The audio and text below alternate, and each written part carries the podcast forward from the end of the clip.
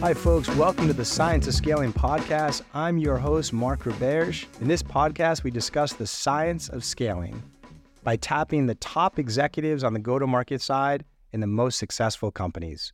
Today, we're joined by Matt Plank, the CRO of Rippling, a household name that you've probably all heard of. Matt's been there six years, almost since the beginning when they only had five engineers. He met the co founder, Parker, at their last play, Zenefits and they're going for it again. Today, we're specifically going to unpack the funnel and revenue math, a key piece to scientific scale that so many boards, so many executive teams, so many CROs miss.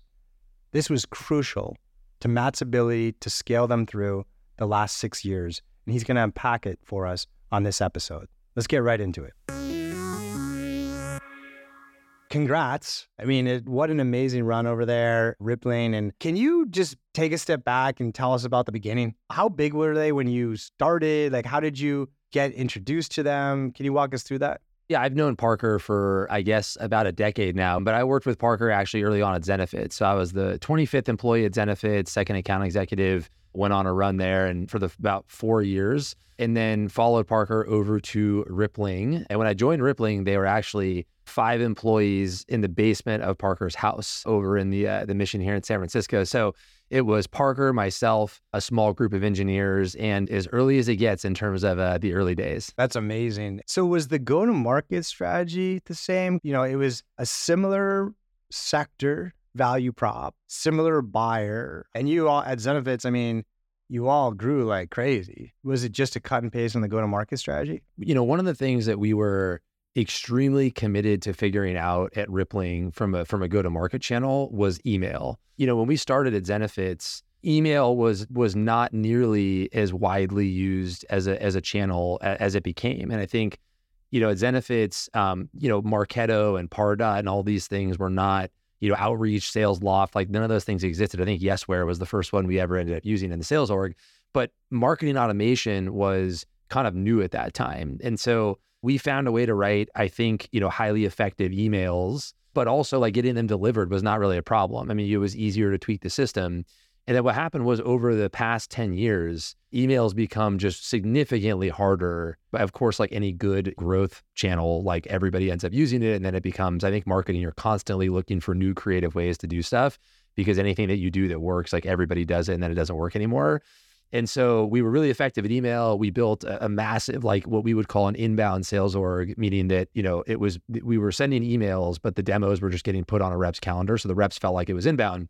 So when we started at, at Rippling, it was way harder, you know, and the first question was, how do we get our emails delivered to people? And some of that is you write emails that they, that are good, right? So they don't think that this is immediately spam and I hate this email. It's not relevant to me. Why'd you send it? So you got to make sure you're targeting the right people and your message is compelling.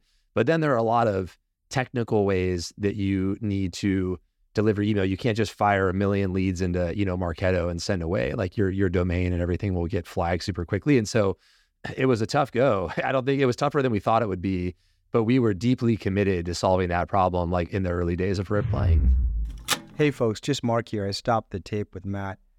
Yeah, you see this a lot with different demand gen channels. Let's take this in a very abstract way. A new marketing method gets invented. People are figuring out. Word gets around. It has this beautiful moment where it's just performing. And then everybody does it and it gets saturated. Whether we're talking about cold calling when the phones were invented, direct mail whenever like the catalogs came out decades ago, email marketing when that came out, content marketing, paid ads, whatever. They've all had that cycle. And that's something that Matt's pointing out here is very similar product, very similar value proposition, very similar buyer, and yet it's a different time. Generally speaking, the demand gen tactics that they used at Zenefits couldn't be replicated at Rippling, and they had to evolve that. Let's hear from Matt how they did it.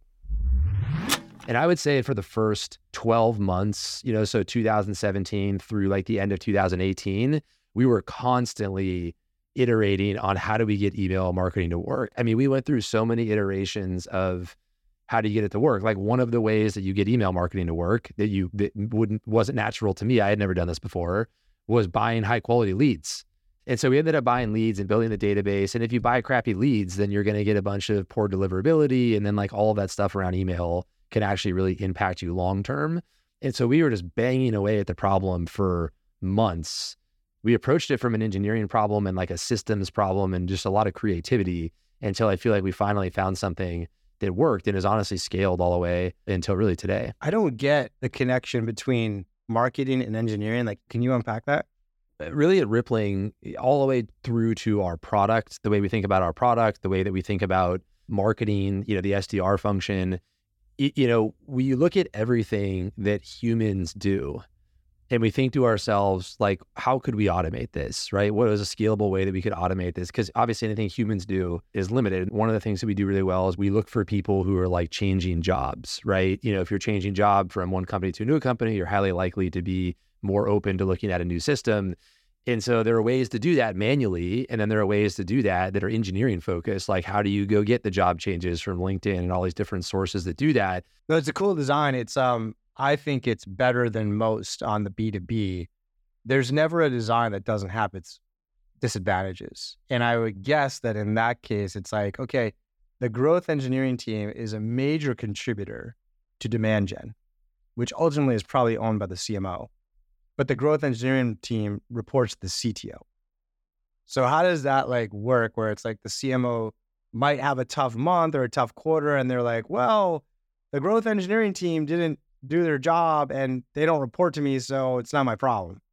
Yeah, yeah, it's a good question, and you're right that the you know I'll even throw you one more layer into that, which is you know the SDR function rolls up to me, and so the SDR function actually owns like the output of what we what we call you know S ones and S twos, so scheduled demos and accepted demos.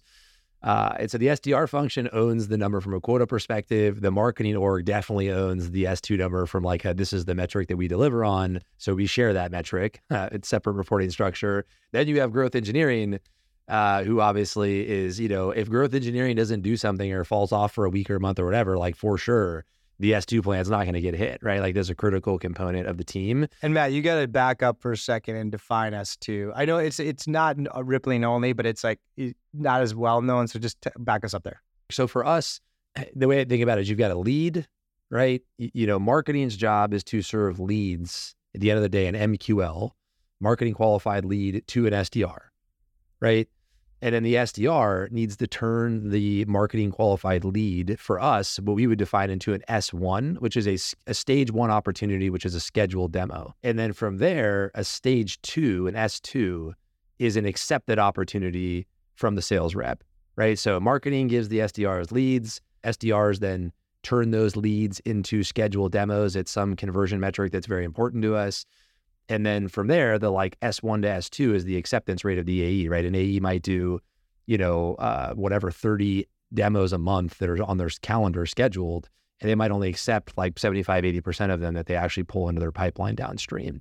And at the end of the day, like S2s are what matters, right? Like leads matter, S1s matter, but really like accepted into the pipeline sales qualified opportunity, like that's the metric that everybody you know measures against in terms of pipeline building and you know how much revenue how much pipeline we need to give to an account executive and all that kind of stuff. Yeah this is great stuff matt and as i've been speaking to you you're way ahead of the game i think relative to your peers on the re- what i'd call the revenue math especially on the demand gen side. So let's take some time to unpack what you're talking about here and let's start when when it's the right time to start. Like because i can't imagine you walked in there's five engineers you're the first kind of like business hire, first sales hire. You weren't like maniacally measuring MQL to S1 to S2. Like when when do you move yeah. to that? I think one of the most impressive charts or or graphs, if you will, at Rippling is, you know, there's this graph that imagine there's two lines on a bar graph that are essentially like how many S2s per rep do we do per month, right? And so if you're an SMB or mid-market or enterprise, like that's a, but it's essentially like how many, you know, sales accepted demos do you do for a month? And for the longest time, really six years running, like the way that we capacity build every year, some very core centric part of the capacity model is like how many demos do we need to give a rep? And so let's just take a mid market rep, for example, right? Who has like obviously a certain OTE, a certain quota.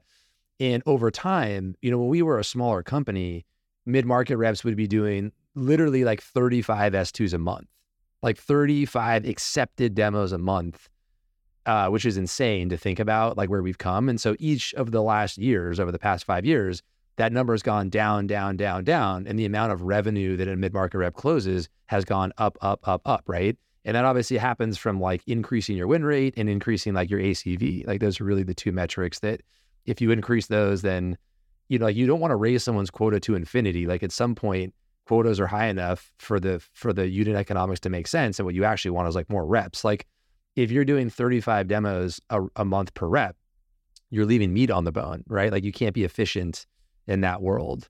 And so, but when when you're early and you're a startup and you don't have any, you know, you, you've got funding, but like it's different you are trying to give as many demos as you can to a rep and have them close as much as they possibly can. And even if, you know, like for example, if you have 35 demos going to one rep, right? And let's say that they close, you know, 15 deals. If you were to create a second rep, so you take those same 35 demos, you create a second rep. So now you're doing, you know, 17 and 18 demos each like you're going to close more than 15 demos as a total, right? Like the conversion's going to go up. Like they're obviously working, you know, they're able to like uh, work, you know, follow through on a lead, work it harder, follow up more, all that kind of stuff. But it might not make sense for your business because like you might not be able to afford two people, right? It depends on like what's the revenue that they're producing.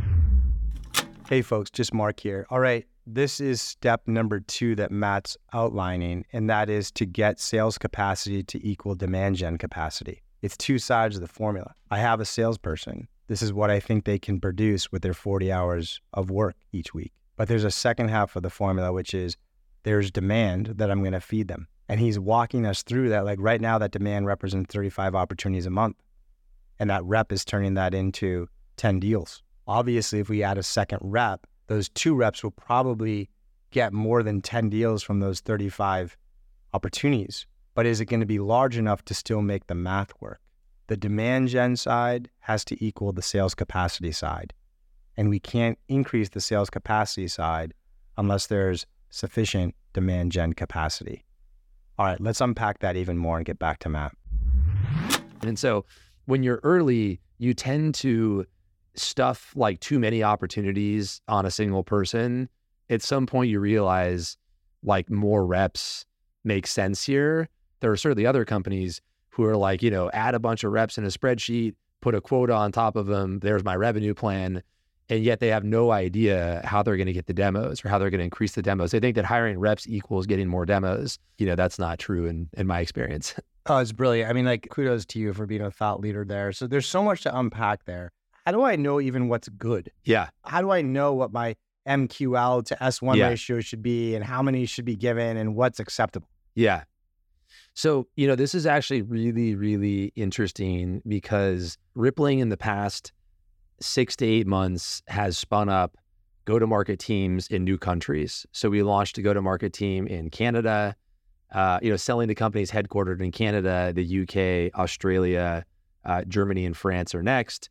And so when we first started, even in a new market with five years of like all of this data, we're, we're kind of like, what? do, how many leads do we need? Like how many demos do they need? What because you don't even know, you don't know the ACV, you don't know what the win rates are going to be, and so it's literally felt like I was going all the way back to the roots of rippling.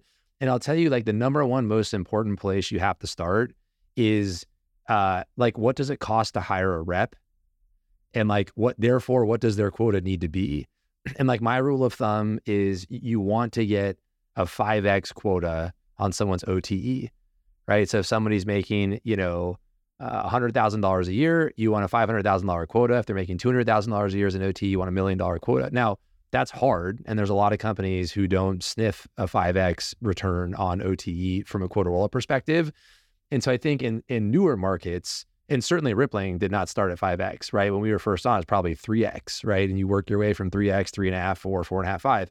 And so in these new markets, and particularly I think in a world today where efficiency is so much more important, uh, we aim for 4x. And so when we launched in Canada and the UK and Australia, we're like, look, we know what we need to pay to get a, a, high quality rep in these markets. Like that is what it is, right? That's not a, if you, you get, I'm for us, we're like pay top dollar, hire the best people.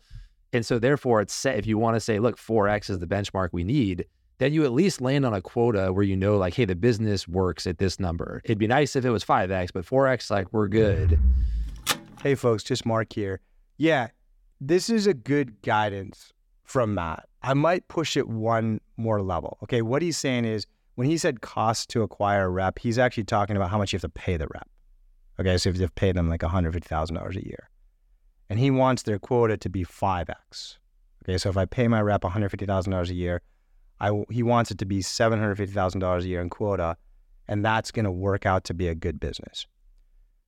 I think that's really good. I want I want to push you all to think about it on a deeper level because for example, what if you have one rep that's cold calling themselves and creating their own demand versus another rep that has this huge marketing team feeding them and a huge SDR team feeding them with appointments. Obviously, the unit economics will be much better for the rep that's fulfilling their own demand. So it's a little more complicated than that. And what you have to do is take it a deeper level than what Matt's talking about and just add up all that cost. What is the quarterly spend on marketing? What is the quarterly spend on SDRs? What is the quarterly spend on our account executives? And that's the cost for a sale. And then you can do the same math to figure out what is the revenue and lifetime value from the sale. And now we can attach that back to payback periods of 12 months or less or LTV to CAC ratios of three to one. You can Google those concepts. These are common unit economics. But the bottom line is, is you need to have some sort of projection on your sales and marketing spend and some sort of projection on your sales and marketing output and make sure that the assumptions going into that math make sense and spit out strong unit economics. That's kind of what Matt's saying. Okay, let's get back to him. And then you work back from there, the funnel metrics. Okay, so if it's four, if this is the quota that I need, you know, um, you could start with making up ACVs and win rates, but to be honest, you don't know what those are going to be. You have no idea what those are going to be. And so I think another metric you can start with is like, what is the right amount of opportunity to give somebody or they have enough time to work the opportunity? So you take, like at the end of the day, a funnel is very simply like how many opportunities, what's the win rate, what's the ACV, there's your quota, right? And so you take the bottom of the funnel, which is quota, and you take the top of the funnel, which is like the, the S2s they can work, and then you kind of massage win rates and ACV to figure out like how do you create a funnel that works, that's repeatable, and so forth. I love how simple you made that, and I want to actually push you one step further to actual numbers because I want to like pretend yeah. like you're advising someone that's starting a business like Rippling that you would have a funnel yeah. shape like yeah. it. You don't have to give us the numbers, but just like, hey Matt, you know, like I'm I'm, I'm gonna try to do what you did like in the last six years, like what should yeah. I do? Like what what are the numbers? Yeah. So I'll take an example. Let's say that you're you're hiring like an SMB rep at, you know, $150,000 OTE. You know, your quota really needs to be at least $600,000 a year.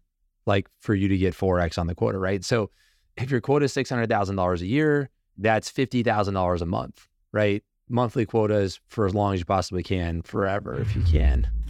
Yes. yes stay on monthly quotas as long as you can. Okay. Now that doesn't really work if you're selling million dollar deals. But if you're selling deals in the tens of thousands, yes, stay on monthly quotas. And here's why every single company closes most of their business in the last 10 or 20% of their fiscal period. So if you make your fiscal period a quarter, you're going to have a slow first eight to 10 weeks of the quarter and a huge two weeks leading up to the end of the quarter. And you're going to do that four times a year. If you make your quotas monthly, you're going to have a slow two and a half to three weeks of every month and have a remarkable last week of the month. And you're going to do that 12 times a year. You want to do that 12 times a year. You want to lower the volatility by taking on more periods. So stick with monthly quotas as much as you can, even if your finance team and your board and your executive team is marching to quarters, try to get the sales team to march to months. All right, let's get back to Matt. So $50,000 is a monthly quota. If you get it $50,000, then, you know, like all day long, that's great, right? And so from there, let's say, okay, I have a $50,000 monthly quota that I need to get to. uh, it de- totally depends on your market, obviously, like ACVs, whatever. But let's just say, for example, um, that you're going to give a rep 30 S2s a month, right? So I give my rep 30 S2s a month. Um, let's take a step back. Let's say that our win rate eh, or our ACV is $5,000, right? So you have a $50,000 a month quota, you have a $5,000 average deal, right? Super transactional SMB. So if you're going to do 30 demos a month, you need to win like 33% of them to get you 10 wins for an average deal size of 5K is going to get you to that 50K number. So, like, there's your funnel, right? 150K rep equals a 50K quota per month. I need to get them 30 demos at a 30% win rate and a 5K ACV, and my funnel math works. Now, you might look at that and say, how am I going to give them 30 demos a month, right? Like, that's crazy amount of demos that I can give them. And that goes back to um, if you can't get them 30 demos a month, then you better find a way to get win rates higher or ACV higher. And what a lot of people will do is they're like, I'm going to hire an SMB rep. I'm going to give them 10 demos a month. And then they're going to go give me 20 demos, right? On top of needing to like win 30% of the deals and have the ACV and all that kind of stuff. And so you can really, I mean, every new segment we launch at Rippling, we honestly start the same way. We have probably 15 different, you know, go to market teams from direct SMB, you know, channel, accountant, all this different stuff. And they all start from the same equation of What's the OT we have to pay? What's the quota we need to get to? I'm sorry we're out in audio podcast world right now because we need a blackboard.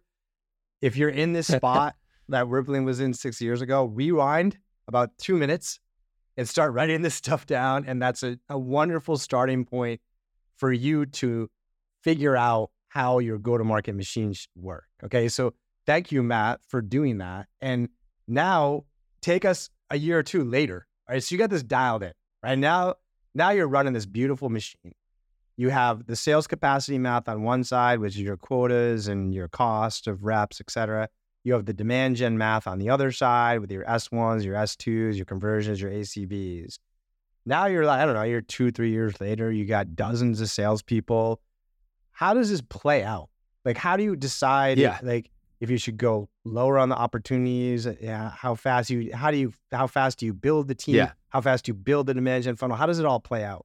Yeah, it's a good question. So um, let's first actually kind of go further up the funnel to to kind of answer that question. So, you know, you you started with this quota you need to get to and and ACV that you have and win rates to get you to like 30 S2s, right? 30 sales accepted opportunities that I'm working. So there you go. That's it. He's done it. That's the demand gen formula. And yet, so many boards, executive teams, ops teams, CROs, the extent of their planning is I need to do 5 million in revenue this year. My reps do $500,000 each. I need 10 reps. No, there's the other side that Matt just walked us through beautifully. And that is the demand gen math. They both have to work it's easier to add the reps. It's harder to predictably get the demand gen to work. And you have to be confident in that before you add the reps to achieve the growth. Thank you, Matt, for walking us through that. All right, let's get back to them. The reality is, how are you going to get 30 opportunities, right? And in the earliest days, the answer is could be and was for us for a long time, like email marketing. I'm going to email people to get 30 opportunities. And, um, you know, in the earliest days of a company, you're not constrained by your TAM, right? If you sell into like Rippling, you know, companies under a thousand employees, uh, you know, under 2000 employees, but let's call it under a thousand.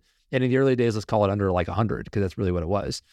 And so there are just a, you know, in uh, what feels like an infinite amount of under 100 employee companies that you could sell to, right? So you're not TAM constrained. So in order for you to get 30 demos, like what is the constraint? right? And the constraint is how many, you know, accounts or contacts, let's call it, are you going to email and what's your conversion rate, right? If you have a, a 1% conversion rate, so you email 100 people and you get one demo, then you need to email 3,000 people to get 30 demos, right? And like emailing 3,000 people is like, that's too many people, right? And so on one hand, I mean, it's not too many people. And what people do is they're like, oh, great, I send 3,000 emails, I get a 1% conversion, I get my 30 demos. Let me just go drop in 3,000 emails into Marketo or Pardot or Outreach, whatever. You do that for two weeks, and then they're like, wait a minute, my domain shut down. I can't can't send emails anymore, right? And so in the early days, the constraint is actually uh, like like how many emails can you send? And, and you know you, you, what's your conversion rate? And so getting that conversion rate from 1% to 2% to 3% 4% 5% whatever that's like the most important thing that you can do. That's the way that we measure the sdr work today because when you're early and you're sending emails and you can send essentially infinity emails and get all the demos that you need at some point you know rippling is six years into the journey uh, you know 13000 customers like at some point you become tam constrained you can't send infinity emails anymore. Like you you have a TAM, you you've got a number of demos you need to set, and you do the math, and you're kind of like, uh oh, like my my yield I need to get on an account is much higher, right? And so then you think about, okay, well, how do I get a higher yield from my activity? And like it's not just clickety click sending emails through you know some automated API, right? Like you're never going to get a good enough yield to make your business work long term by doing that. And so we could go you know that that's really the how you how you uh you know why and how you create like an outbound function right? Because the outbound you know sdr outbound or some people might do this in sales. I'm a firm believer in separation of duties. Uh, i believe very strongly that sdrs uh, doing sdr stuff all day long are just going to like massively outperform a sales an account executive who's who's trying to do that as well um, and so you build SDR and SDR org so that they can do all of the other things, which are of course email and phone calls and LinkedIn and all of the other creativity that you've seen pop up in the past five years. I think there's a lot of people doing really cool stuff in the in the SDR space or just general kind of outbound account based marketing, all that good stuff. Um, and that you just kind of have to shift your whole entire world to like you are constrained by TAM and you can't just email everybody in the world, you know, every other month. Like there are real constraints there. That's a key moment is like you you've done something that few startups do when you actually crack the nut on one dimension, channel. You figured out email and you grew. At some point, to what you're saying here, you saturate and you have to add a new one in. And in your case, it was email, and then you added in SDRs kind of cold calling. We did. We actually, unfortunately, we like missed the SDR step for way too long. I mean, yeah, they waited too long, but at least they caught it. That's a really important learning from a planning standpoint. Once you start getting to rippling stage, you break out of that zero to one moment, you're getting 5, 10, 15, 20, 30 million in revenue. Planning has to start in August of the prior year. And you need to know what your current demand gen channels can deliver. They will saturate. You will hit a TAM, total addressable market saturation on that demand gen channel. And if you wake up in Q2 of that year and realizing it, you're cooked on that year. You can't just be like, oh, cool, let's start cold calling now. And that's going to be productive next month. It's not even going to be productive next quarter or in this year. You need to have started testing these alternative demand gen channels. In this case, cold calling or selling through partners or selling ABM hopefully like a year before you need them. So that when you come into the annual planning process and you need to grow by 20 million and you realize that your email marketing program that you built is only going to get you 15, you have the math on your little cold calling experiment and can expand it out to get the other five. You need to test those alternative demand gen channels before you need them. All right, let's get back to Matt. Did you so tactically speaking, do you still take the do you take the inbound, the email marketing leads that you had forever? Do you send them directly to the account executive or do you send them to an SDR that only deals with those? And then do you have a separate set of SDRs that does the account based selling and the cold calling? Like how is that architected? Yeah, really, really good question. So, uh, yeah, that's right. So, there's basically three different, you know, um, kind of SDR s- semi functions or, or what uh, sub segments, if you will. The first one is inbound. So, they're dealing with form form fills. Form fills are, of course, like organic review sites, paid advertising. Like anyone that clicks on a form fill falls into this bucket. And there's a big team of SDRs that just do inbound. But for example, we used to not even call those people. We would send them an email. We'd send them like a three or four touch automated email sequence and we would book a ton of demos doing that. But what do you know? When we started calling them, it was like we booked a lot more demos, right? Um, and so there's the inbound team that we send. We call them, I think, within five ten minutes as the SLA. We schedule a lot of demos that way. Um, then we have our uh, what we call kind of mechanized outreach, and so that team is essentially uh, like, you know, higher volume kind of email distribution where we also follow up with like engaged people, but it's not pure outbound. It's like it's it's a little bit of a hybrid. And then our third bucket is like pure outbound. And those are, you know, account-based SDRs. They're given a set of accounts. They they kind of run it, run their outbound playbook against those accounts. And then any lead that comes in through any funnel, like if it's a named account, it goes to that team. So we've got pure inbound, pure outbound, and then we have a hybrid.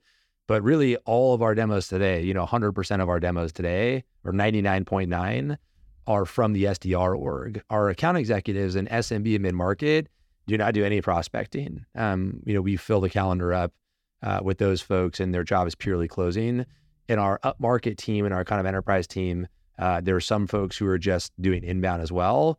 And then there's some folks who are now starting to sprinkle in outbound and they're partnered with SDRs to kind of go after a named, you know, named set of accounts. But that that evolution is shifting pretty dramatically, you know, through the next 18 months as we think about today, Rippling is still a round robin based inbound company. Like we don't even have territories, you know, no geos, no industries. Uh, we round robin across, you know, 200 plus reps. So that's kind of wild. Um, we probably should have done that a while ago as well. This is complicated. I'm feeling for Matt. I can sense that he's living through this right now.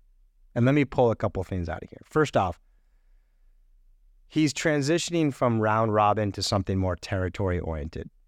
Extraordinarily common as you get into like the mid tens of millions. And what's happened there is your brand has grown. And the difference between a cold outbound and a warm inbound is starting to feel similar. They know who you are.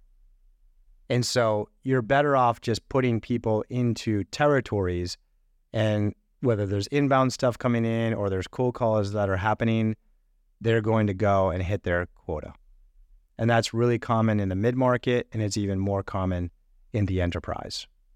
And so I feel like Matt is hitting that transition period right now where he's moving from what's needed, what was needed as a multi channel scaling organization to a what feels more like a single organization that's in territories and those salespeople are making their territory number through a variety of demand gen methods. The other thing I kind of predict is they're probably going to have to get their account executives to do some demand gen themselves, to have some accountability that's not fully reliant on SDRs or email. And it's not running things through outreach or like 50 calls a day. It's more strategic. It might be calling on the closed lost opportunities.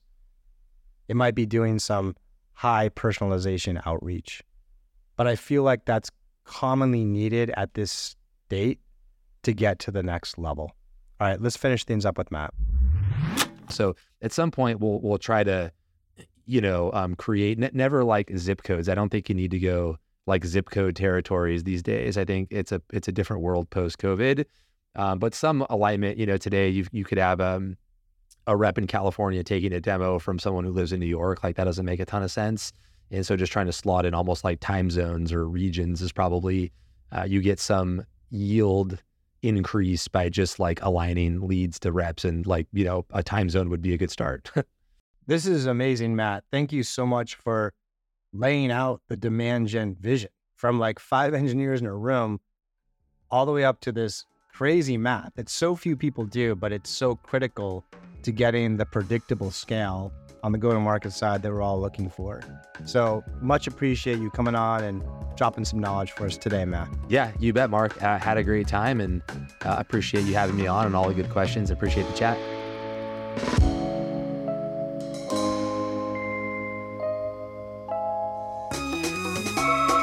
Today's episode was written and produced by Matthew Brown. Our show is edited by Pizza Shark Productions.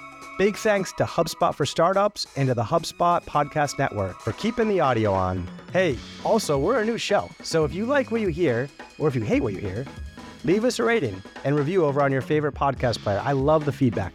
Also, check out Stage 2 Capital. We're the first VC firm run and backed by over 500 CROs, CMOs, CCOs. So if you're an entrepreneur looking to scale your business, check out stage2.capital. All right, that's it for today. I'm Mark Roberge. See you next week.